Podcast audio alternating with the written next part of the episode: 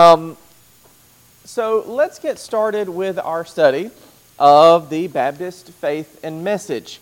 Um, it deserves a little bit of explanation. What is the Baptist faith and message? The Baptist faith and message is our statement of faith. And as has been pointed out, it's not very long. If you was to read the whole thing in one sitting, it would take you five minutes, maybe less than that even.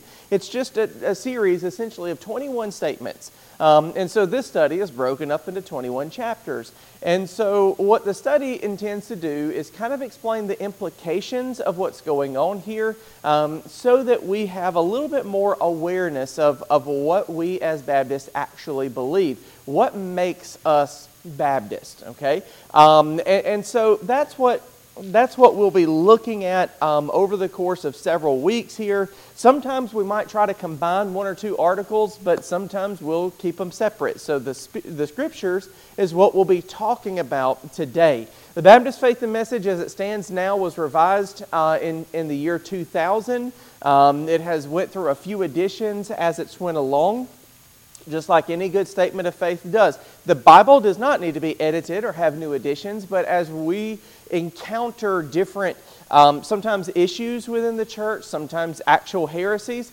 sometimes we have to strengthen our statement of faith. Uh, that happened with what we know as like the Apostles' Creed or the Nicene Creed. All of those are kind of the same statement, but they were strengthened to kind of guard against certain types of heresy throughout um, throughout early church history. And so the same can be said even for the Baptist faith and message. As we have encountered problems, we have kind of stood against those problems by strengthening our statement of faith uh, on different articles. And this one, the one that we take up this morning, is no exception.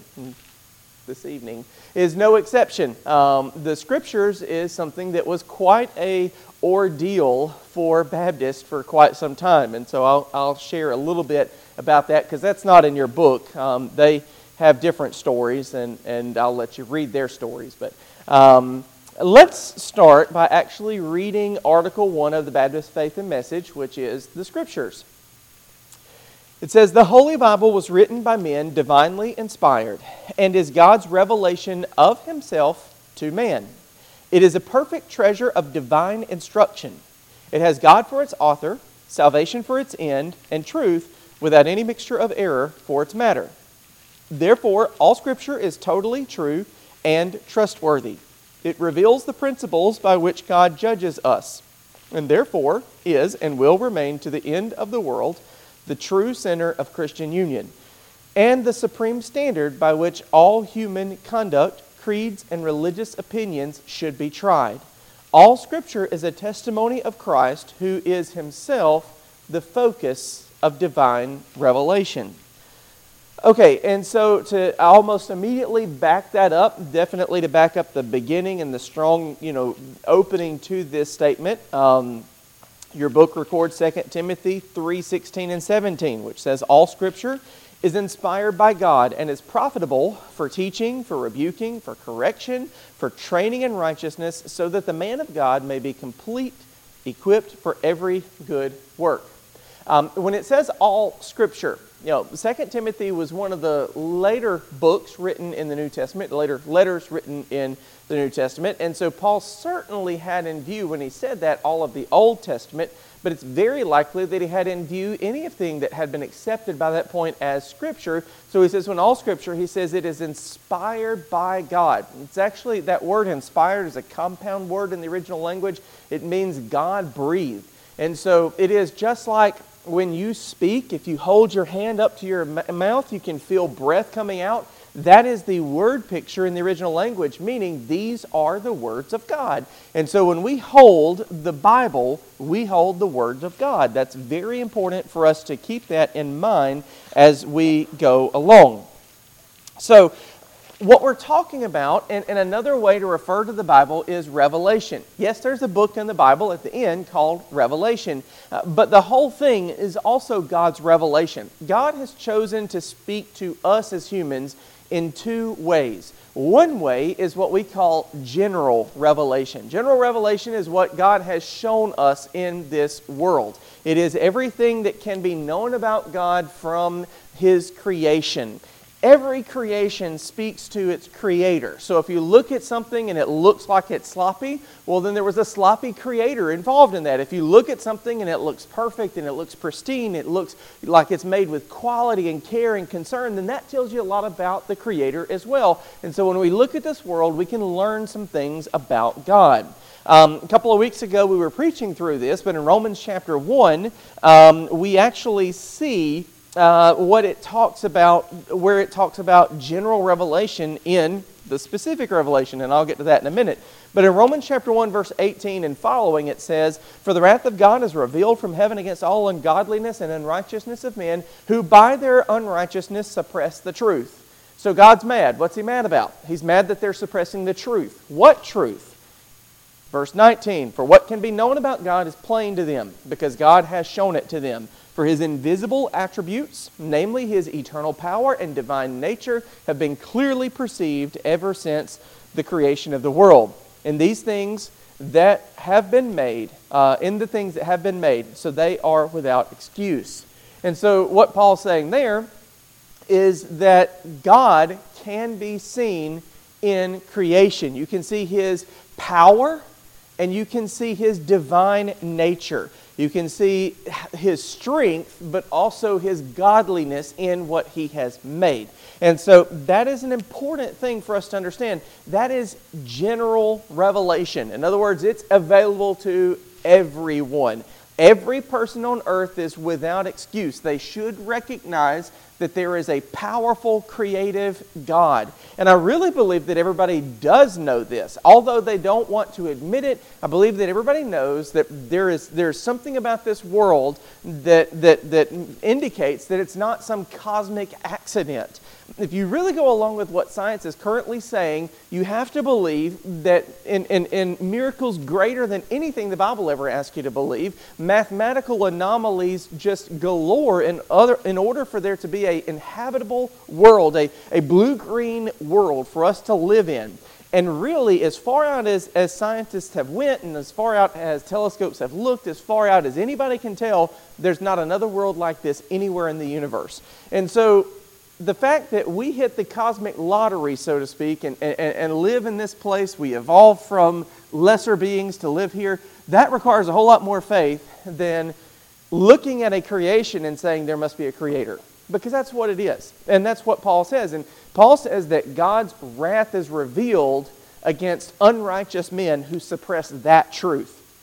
So anyone who says that God is not real, that he did not create this world, that this world is not a creation. Anyone that, that targets humanity and says that we didn't come from God and, and, and the design of God, but rather we evolved from lesser beings into what we are now, that person is suppressing the truth of God and God's wrath is revealed against them. Now, we went through kind of the process of this, and, and what does God's wrath being revealed to them mean? It means that their society is going to degrade into immorality, their society is going to degrade into chaos, and ultimately they are going to become a people that are unrecognizable from what God originally intended. Haven't we seen that come out, and haven't we seen that come into play? So, the other kind of revelation is specific revelation. Okay? And so God, spe- God speaks to all of us in the way that He has created the world and what we can learn about God. The other way that God speaks to us is specific revelation. And what that means, or special revelation, and what that means is the Word of God itself. This book, okay? So when we talk about special revelation, um, what we're not saying is someone coming along and saying, you know, God told me last night, and then fill in the blank. God told me this morning, and then fill in the blank. That's not special revelation. That's something else. Um, special revelation is the Word of God. It is what God breathed. And this is the complete, this, the way Baptists believe, this is the complete special revelation of God. We don't believe that God is going to add to this anymore. That's just not what we believe personally. And so we'll, get, we'll talk about some of the ramifications of that a little bit later. Um, but that is what we believe, is that God has presented this. And so special revelation is the Bible. Special revelation is any book of the Bible. Special revelation is what God says in His Word. And so that helps us to understand general revelation, what God has revealed about Himself in His creation. Special revelation, what God has revealed about Himself in His Word. And so we must remember always the Bible does have purposes. It does have certain things that it's trying to achieve, or not trying, certain things that it will achieve. The Bible will achieve in introducing you to God. It will reveal God to you. So that's an important thing that we have to remember is that the Bible is going to reveal God to you. It's not just a catalog of books. It's not just history. It's not just geography. It's not just you know, stories and, and, and, and, and, and proverbs and songs and things like that. It is revealing God to us. And so that's an important thing for us to remember.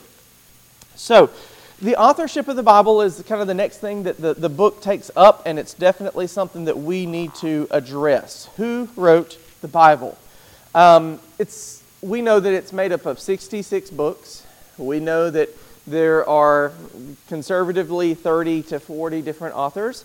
Uh, we recognize um, that a lot of different people over a, a, period of time contributed to this book. But what do we believe about that?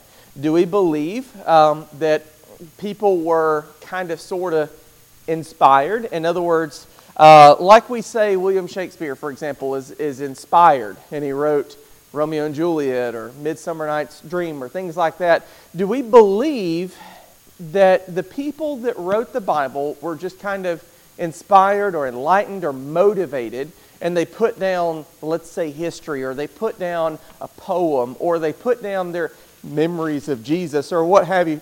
Is that what we believe? So, dynamic inspiration essentially is that God gave the humans kind of like the basic resources that they needed. In other words, they were able to um, they were able to remember things. They had certain talents, they had certain skills, and they were able to put things down. And so uh, the, the, the dependency would be more on the human than it would be on the, the, the inspiration of God at that point. So that is one way that people believe. Is some people believe in dynamic inspiration. That's not what Baptists believe. The other uh, thing that some people believe is what would be called dictation theory. Uh, the idea that, that when God kind of took over a person um, and, and he had them write word for word what he wanted, um, but they were passive. There was none of their personality passed through, none of, none of their character passed through, none of their experiences passed through. It was all uh, just God writing these things down. In other words, it was almost like God took away their free will, took away their personality in that moment, and just had them write.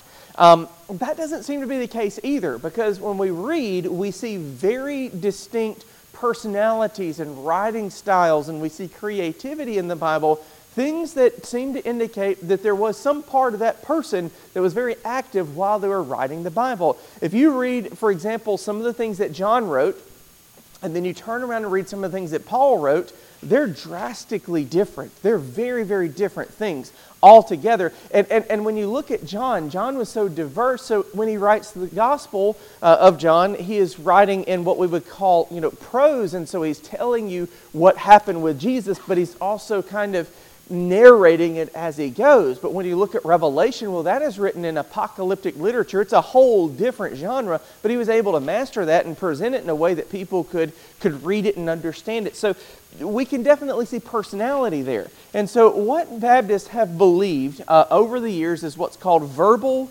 plenary theory, verbal plenary inspiration of the Bible. And what that means is that we believe that God inspired the words. So every word does, in fact, matter. Every word of God matters because every word in the Bible is God's word. But also plenary, which means fully. In other words, so it wasn't just the general idea that God gave to Moses when he was recording the first five books of the Bible, it was everything that Moses needed to say. And only God can do something like this. In keeping with the personality, in keeping with the individual, without overriding who they are, God inspired every word. So every word is fully inspired by God. It is exactly the message that God wanted to convey. One reason that this has to be so clear is that when people begin to read the Bible and they begin to interpret the Bible, which is the most dangerous step in all of Bible study, when you begin to interpret the Bible, that's where it gets kind of dangerous because then you're, you're, you're either speaking the words of God in, in plain language or in, in expanded language, or you're putting words in God's mouth. So interpreting the Bible is where everything gets really dangerous. So if, if, if people believe that there's a whole lot of human element and a little bit of God, then they're going to take all kinds of liberties with that, all kinds of liberties. And, th- and then you're, you're not going to have any kind of consistency with what it is. So the Bible is, and it pains me to say this, but the Bible is in, in, in a very important way like math, right? So in a math problem, there might be multiple ways that you can do that problem, but there's supposed to be one answer, right? And when you get down to the end of it, you're supposed to have one answer. And that's what we have to understand with the Bible. For years and years and years, people have sat in a circle with a Bible in their lap and they've said, okay, they read a passage, what does this mean to you? What does this mean to you? What does this mean to you? Well, one of my college professors called that pooled ignorance. Um, the Bible can mean one thing. It is one word, one revelation from God. It can mean one thing. It can have many applications. In other words, so when, when you take, for example, uh, one of the most misinterpreted verses in the Bible, um, I can do all things through Christ who strengthens me. Now, what does that really mean? That, when you look at it in context, what it means, Paul has talked about the fact that he has, he has lived free uh, and he, is, he has been imprisoned. He has had plenty, it has all of his needs met, and he's had not all of his needs met. And so he kind of sums that up by saying, I have learned to endure all things through Christ who strengthens me. And so, what this is not, this is not a Bible verse that you read right before some football team goes out and plays a game. That's not what that's about. What this is about is when a Christian is going through suffering, when they're going through a hard time, when they're being, you know, in some way mistreated, you remind them that in Christ we can endure this.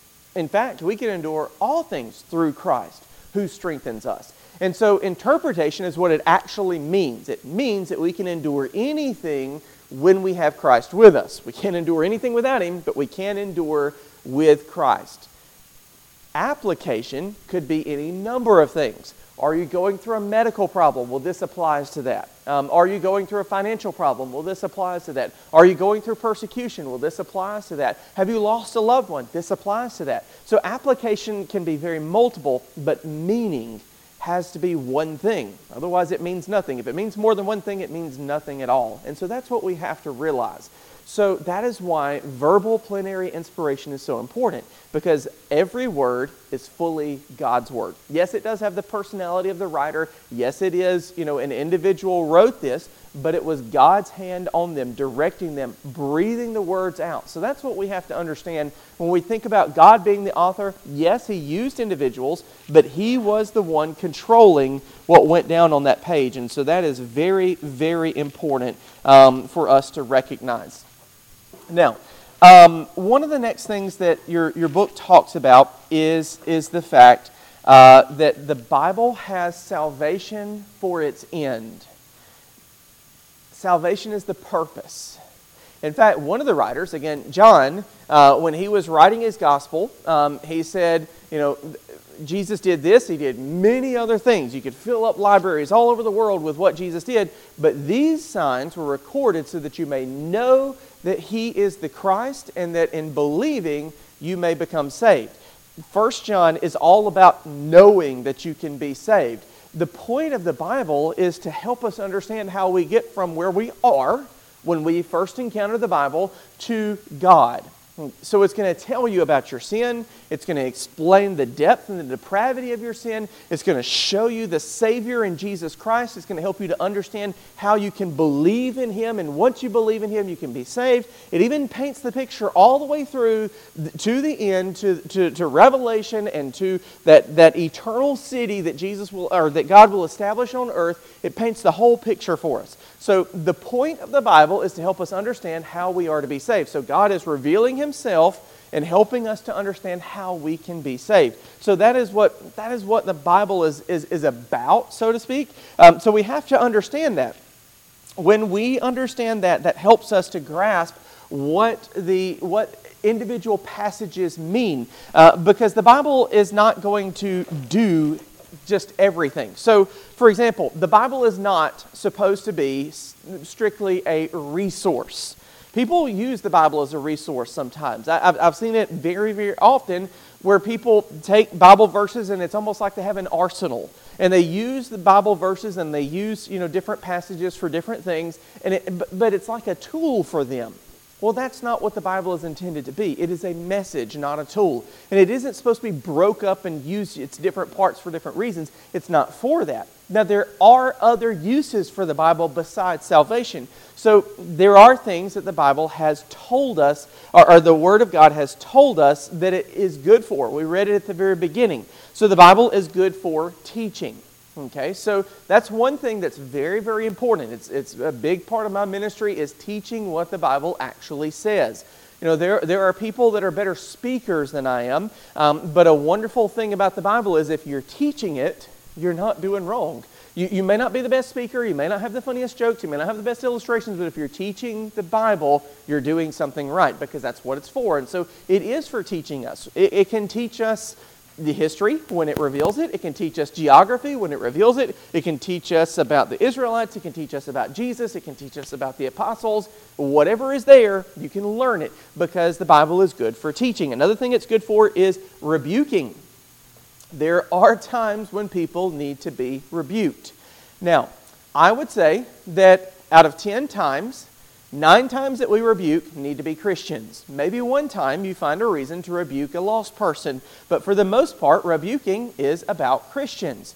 Because the standards that are upheld or presented in the Bible, those are not standards that the lost can live by that goes back to the original purpose of the Bible with salvation for its end. That is the purpose of the Bible is for us to be saved. So once we are saved, the Bible is good for rebuking. Um, and it's important. Paul put that on his list teaching, rebuking. I mean, he, he listed them one, two. And the reason he did is because we have to realize that, that Christians are still humans. We're going to make mistakes. We're going to fall into sin. We're supposed to live in community. And when we live in community, our Christian brothers and sisters hold us accountable. They rebuke us when we fall into error. That is an important thing, a very important thing, and it's part of what the Bible can do because it, in plain language, tells us what we should do, what we shouldn't do, what we should be doing, and it helps us very much um, in, in, in, those terms. Correcting.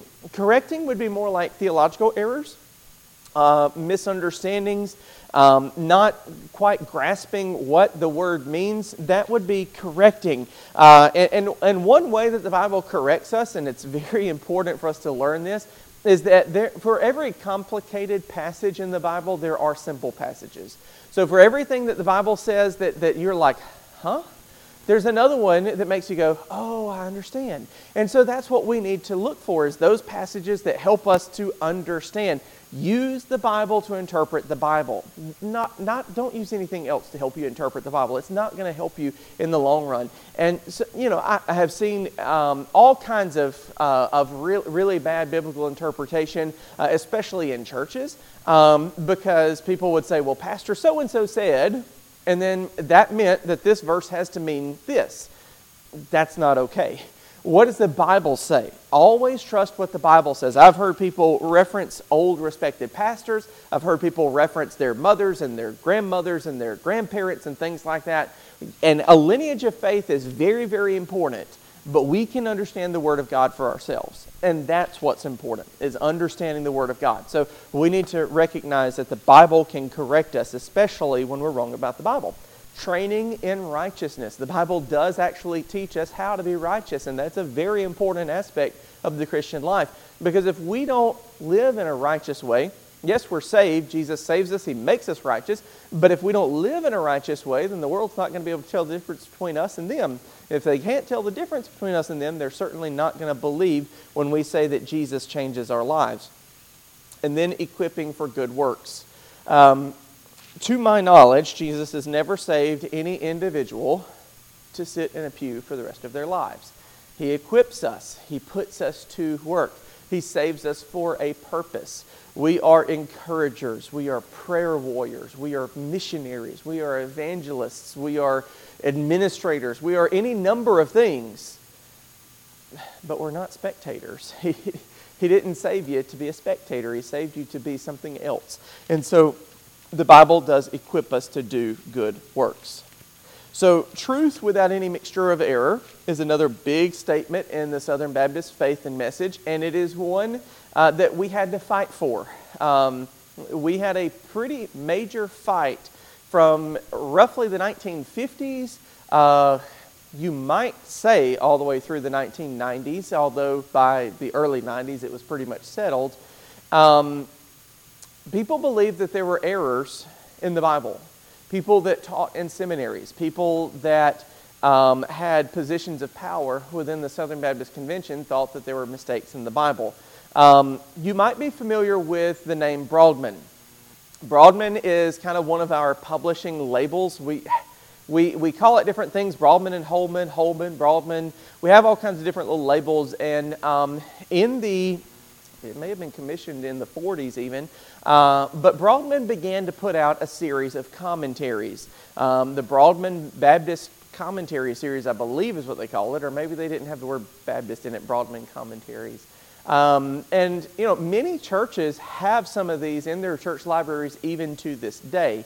Well, the Genesis, the original, like the, the very beginning, uh, first couple of chapters of Genesis, that edition created a firestorm in Southern Baptist circles because what it did is it presented many different options for how to interpret um, the seven days of creation uh, and it, you, when you read it, you felt like it was leaning towards anything except a literal seven days. Uh, it began to question um, the, the uh, specific correctness of God's word. Um, and you know, what happened, and, and, and this actually, there was another series that came out and started coming out in the 90s. A lot of churches actually subscribed to these commentaries. And so they would come to the church you know, and everybody'd be excited. We got our new commentary, and people would, you know, sit and look through it and study through it and that kind of thing. People started finding this information where it was questioning and throwing doubt on, you know, the seven days of creation. It was a, it was a pretty big deal. Um, this was one of the first times that people in the pew realized that people in the seminaries questioned what God's word actually said, and so it created some issues. Um, and so, what eventually happened um, is, is that people began to recognize the only way to create real change in the Southern Baptist Convention uh, and, and, basically take us away from a liberal drift was to, to win at the very top, to, to always select the president of the Southern Baptist Convention. Knowing what I know now about the politics within the Southern Baptist Convention, I know that there was probably some things that weren't so great about this, but what it's now called is the conservative resurgence. Um, those that lost call it the fundamentalist takeover um, because you know there's always two sides to every story. Uh, but eventually, uh, what happened starting in like 1979 through at least 1999, um, a particular group um, selected a candidate to be uh, president of the Southern Baptist Convention, and every year they won. And every year they won. They had Adrian Rogers, they had um, well, anyway, they, they, had a lot of guys that, that became president, and each one of them believed that the Bible was truth without any mixture of error.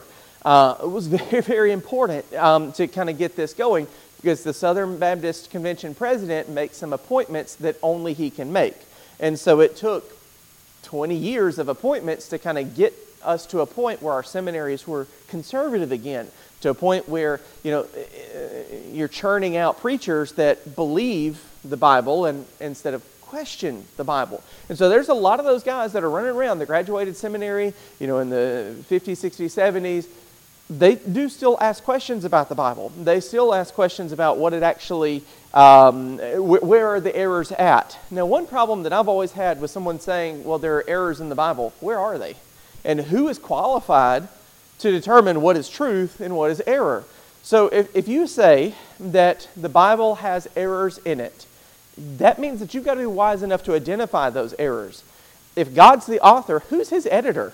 Who's smarter than God to be able to edit his work and say where the mistakes are? And that's the really interesting thing about the, the Baptist version of a liberal is the Baptist version of a liberal is still going to believe that the Bible is God inspired, but they're also going to think that it has errors in it. And that makes no sense to me at all. That just doesn't that doesn't add up at all. So who's going to be God's editor and determine where the errors are? pretty major problem there. Um, because if there can be errors, what we have to realize is that the whole Bible then kind of begins to fall down. Um, there's a quote in one of the margins. Um,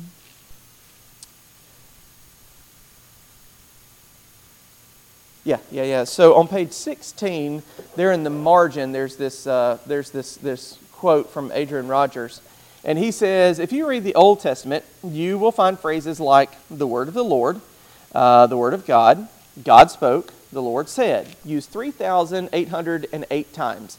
If the Bible is not the word of God, it is, it is the biggest bundle of lies that has ever come to planet Earth. The Bible is truth, absolutely. So that's what we have to recognize, is that the Bible is truth.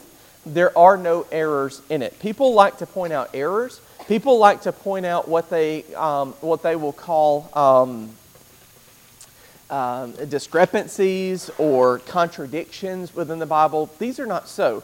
And with every discrepancy or contradiction that anybody has ever shown me, all it took was reading in the in the in the uh, basically the context to find out. Okay, so this isn't even related to that, much less being a contradiction. And so that's, that's usually very helpful.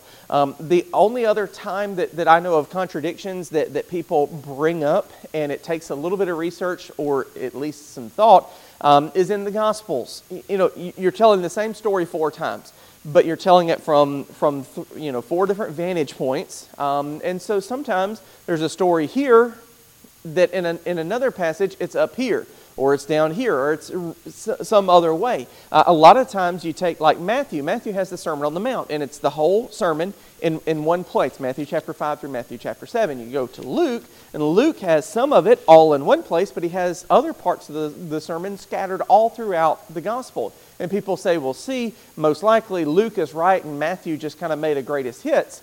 Well, who's to say that Jesus didn't stand in one place, or actually the Bible says sit in one place and teach the whole thing at one time, but he also used the same material and it spoke to people at different times. Anything worth teaching once is worth teaching again. And so, very likely, Jesus said some of the same things to different people in different settings and occasions, and that's the way that Luke presented it. That's the way God inspired Luke to present it.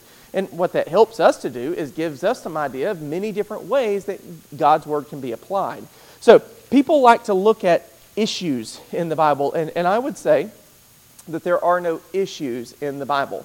So, there are a couple of things that Baptists say about the Bible specifically. Uh, and these things we kind of have to go over. Um, I won't spend forever on it. In fact, I promise I'll spend less than 18 minutes on the rest of this. Um, the Bible is authoritative. That means that it has authority that it is the final word on things. Now, when Christians disagree, when they are presented with a clear and correctly interpreted Bible verse, the disagreement should be over. It should be. Now, there are times where it's not. And, and in fact, most of the time it's probably not.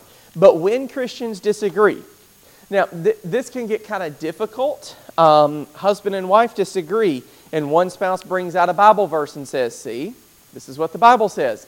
That gets very difficult very quick. It requires some humility, it requires some patience, it requires usually some distance. Uh, um, but what it does at the end of the day is, is it shows that there is a desire for um, there to be one standard, one authority.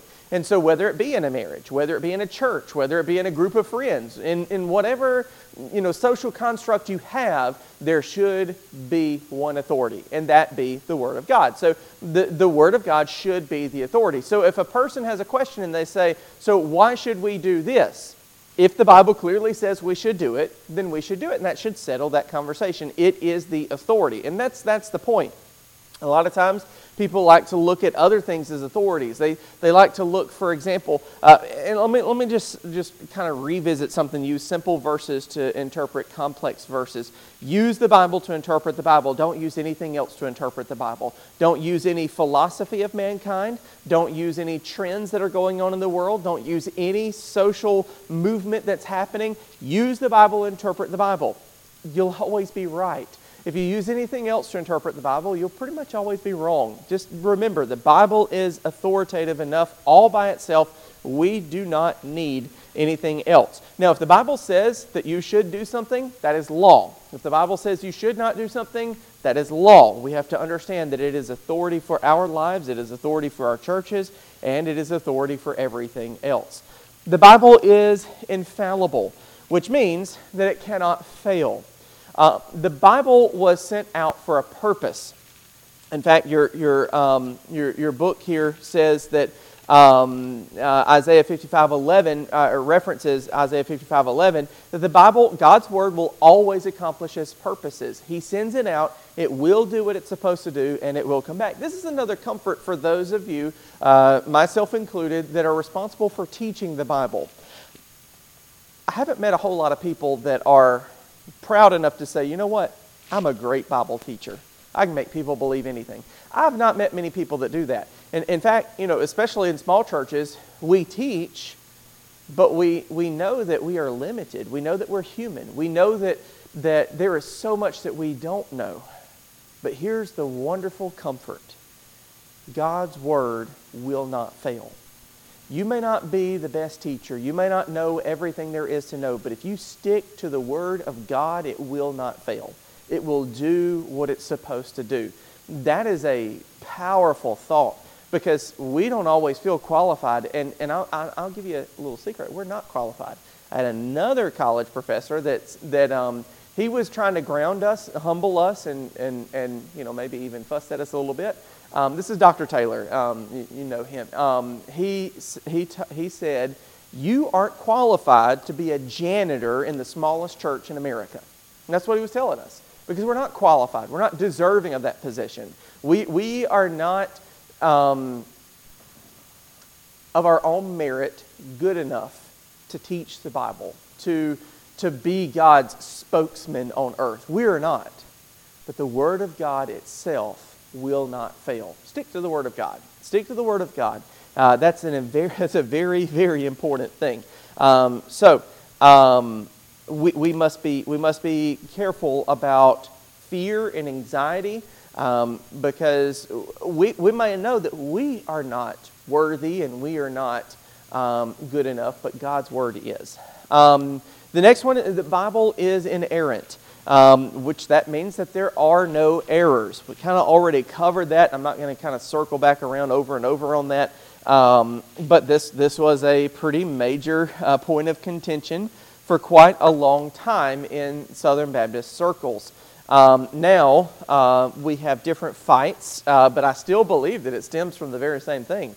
Uh, may, maybe this time it's authoritative instead of inerrant, but I think that we still struggle understanding the Word of God um, and understanding its role in the church. Um, so, in the high priestly prayer, Jesus prays, Sanctify them by the truth. Your word is truth. Um, when we read the Bible, it is true, regardless of what the word is telling you. Um, you know, if you if you heard the sermon uh, this this Sunday, um, I mentioned the fact that the heart is deceitful above all things, and if you're uh, heart is telling you something, most likely the one thing you need to tell your heart is to shut up. Uh, and I think that's a reality that we have to know is that we don't need to listen to our heart. We need to listen to the Word of God. The Word of God is not going to mislead us. It is true. It will never lead us wrong, but our hearts will. Our hearts can and our hearts will. Um, this is an area, this next idea, is, is, a, is an area that sometimes uh, I think we all will, will struggle. The Bible is sufficient. The Bible is all we need. If you've ever went through a difficult time, and I know all of us have, you've probably reached out to God. God, give me a sign. God, give me a word. God, give me an answer. Help me know what I need to do. What we would love is for God to, you know, give us a, a, an experience like Gideon had with the fleeces. Or better yet, give us an experience like Moses did with the burning bush. We would love the handwriting on the wall. We would love anything that told us word for word, Adam, what you're supposed to do next is dot, dot, dot. Fill in those blanks. That's what we would love. The Word of God is sufficient. Don't go out looking for answers when God has already provided the answers. So here's the reality most of our lives, we're not going to know exactly what God has for us next. But we can know exactly the words that God wants to use to guide us next. That's enough. God's word is sufficient. That is enough. Now, there are other things that this speaks to. Um, you know, the reality is, um, I like devotions, but you don't need them. God's word is enough. I obviously don't have a problem with books. I, well, actually, Amanda would say I do have a problem with books. I like books. I have a lot of books. I have them physically, I have them digitally, I have them running out of my ears. But you don't need books. You need God's Word. Everything else is extra. God's Word is sufficient. We don't need someone to have died and gone to heaven and come back and told us about heaven. We don't need somebody to have died and gone to hell and come back and told us about hell. From what I read in Scripture, that's a one way ticket, whichever way you go. And so, what we need to understand is that God has told us what hell is like. And He's also told us what will send us there. And He's told us the one thing that will keep us from going there. God has told us all we can know about heaven. It, it, it, it, it goes beyond what humans can comprehend, it goes beyond what linguistically we can explain. God's told us all that we can know about heaven. And He's told us how to get there. And so, we don't need extra revelation to help us understand what God has already told us. His word is sufficient. His word is also eternal. Uh, there is a trend um, in American church culture today. Uh, maybe, maybe you've probably you've all heard of Charles Stanley. Uh, well, you know if you know, but his son Andy Stanley is also um, he talks on TV and standing in front of people. Um, he said that we should unhitch from the Old Testament. Um, I'm sure that could be taken a lot of ways, but any way that you take it, that's wrong. God's Word is eternal. We preached this past Sunday that we have died to the law. That doesn't mean that we ignore the law or that we think that it is now not applicable.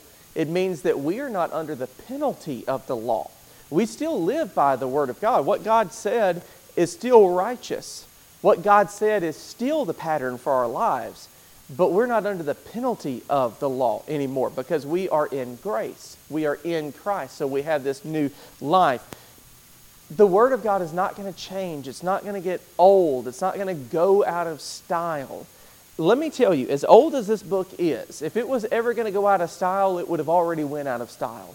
But when you read the pages of the Bible today, it is just as relevant. There's never been a time, at least in my opinion in history, where you've read the Bible and you've been like, yes, the world is exactly like God says that it should be. Instead, we read the Bible and we see, wow, this is exactly opposite to the way that the world is living. And that is when the Bible is relevant, is when it is opposite to the way that the world is living, because then we proclaim the truth. We proclaim what the world should be like. We proclaim how people should live. Then we can see that it is, it is good for teaching, it is good for rebuke, it is good for correction, it is good for training in righteousness, and it is good for equipping the man of God for the works of righteousness. We know then that the Word of God is active, it is living, because it is always current, it is eternal, it will never be out of date, it never goes stale. It is always exactly what we need to hear at any given time. Um, uh, A.T. Robertson, I missed this, this was a couple of pages back. Um, A.T. Robertson uh, quite literally wrote the book on Greek grammar. Um, he also wrote the book on how to preach a good sermon. Um, but um, what, we, what, what he says here on page 14 in the margin, he says, I've been studying, preaching, teaching, and writing about the New Testament for over 50 years, but I never opened my Greek New Testament without finding something I had never before seen in it. Um, you might sometimes feel bad when you read a passage that you should know and it, it jumps out at you in a different way. Don't ever feel bad feel blessed. Feel blessed that God is showing you a new nuance to that. Um, I, have heard people describe the Bible as like a, a, diamond. And, you know, I don't know if this is how they occur in nature, but when you, you see them like in a jewelry store, they got all these different sides to them. They're, they're just multifaceted, I guess you would say. And every way you turn it, you can look at it a little differently and see you're still looking at the same diamond, but you're looking at it from a different angle. And the truth about the Bible is, as we live our lives, we go from one stage and phase in our life or season in our life to a whole different season. And we needed that verse when we were young, and, and, and we still need that verse when we're old. And it's speaking to us differently when we're old than when we're young, and it speaks to us differently when we're in the Middle Ages. It, it takes us all the way through our life, and what we see in Scripture is that God has made it in such a way that it constantly communicates with us year after year. Something's always new about it, something's always different about it, and God blesses us by revealing it to us as we can understand it. And so, always be encouraged in that. So, that is what we believe about the Bible. Um, I would say um, that when the Baptist Faith and Message was first written, that was not unique. Um, but I would suggest to you today that there are very few denominations that would have as, as deep and robust a statement about Scripture as Baptists still maintain. Um, most people need the flexibility to be able to accept things um, that the world demands we accept at this state. Uh, we do not. Uh, Baptists do not accept the things that society says we must accept. Uh, we don't affirm things that we don't agree with. Um, and it's not us and our opinions, it's ultimately what Scripture says. We do not accept what Scripture does not permit. Questions? So that's what we believe about the Bible. Um, we'll get into more things next week. Let's have a word of prayer. We'll be dismissed. Heavenly Father, we thank you so much for the time to uh, take a few minutes just to talk about the Bible, to talk about what it, what it is, what your word is. We know that you have, in the words of Scripture, you have introduced yourself to us. We can't know everything there is to know about you. Not even if we were students of Scripture for our whole life. Not even if we memorized every word, we wouldn't know everything there is to know about you. But because of your word, what we do know, we are sure that it's true. Because you have given us a true word from you. Also, when we read this, this book, this collection of books, we see in it one message. The message is that even though we have fallen, even though we have sinned, you have still found a way to redeem us. Father, that message lifts our hearts even on the darkest of days. And Father, I pray that you would help us to always remember that your word is a word of salvation. It is a word of truth, and it is an everlasting word. Let us never grow weary of studying your word. We know that it will be like new to us every day that we open it up, every day that we study it. And so I pray that we will be faithful to spend every day for the rest of our lives digging into your word and seeing what you have to tell us today. Because, Lord, we get a lot of information, but none of it, none of it is as important to us as what you have to say to us. So, as Jesus was so often saying, those that have ears, let them hear. I pray that we will always have the ears to hear your word. It's in Jesus' name we pray. Amen.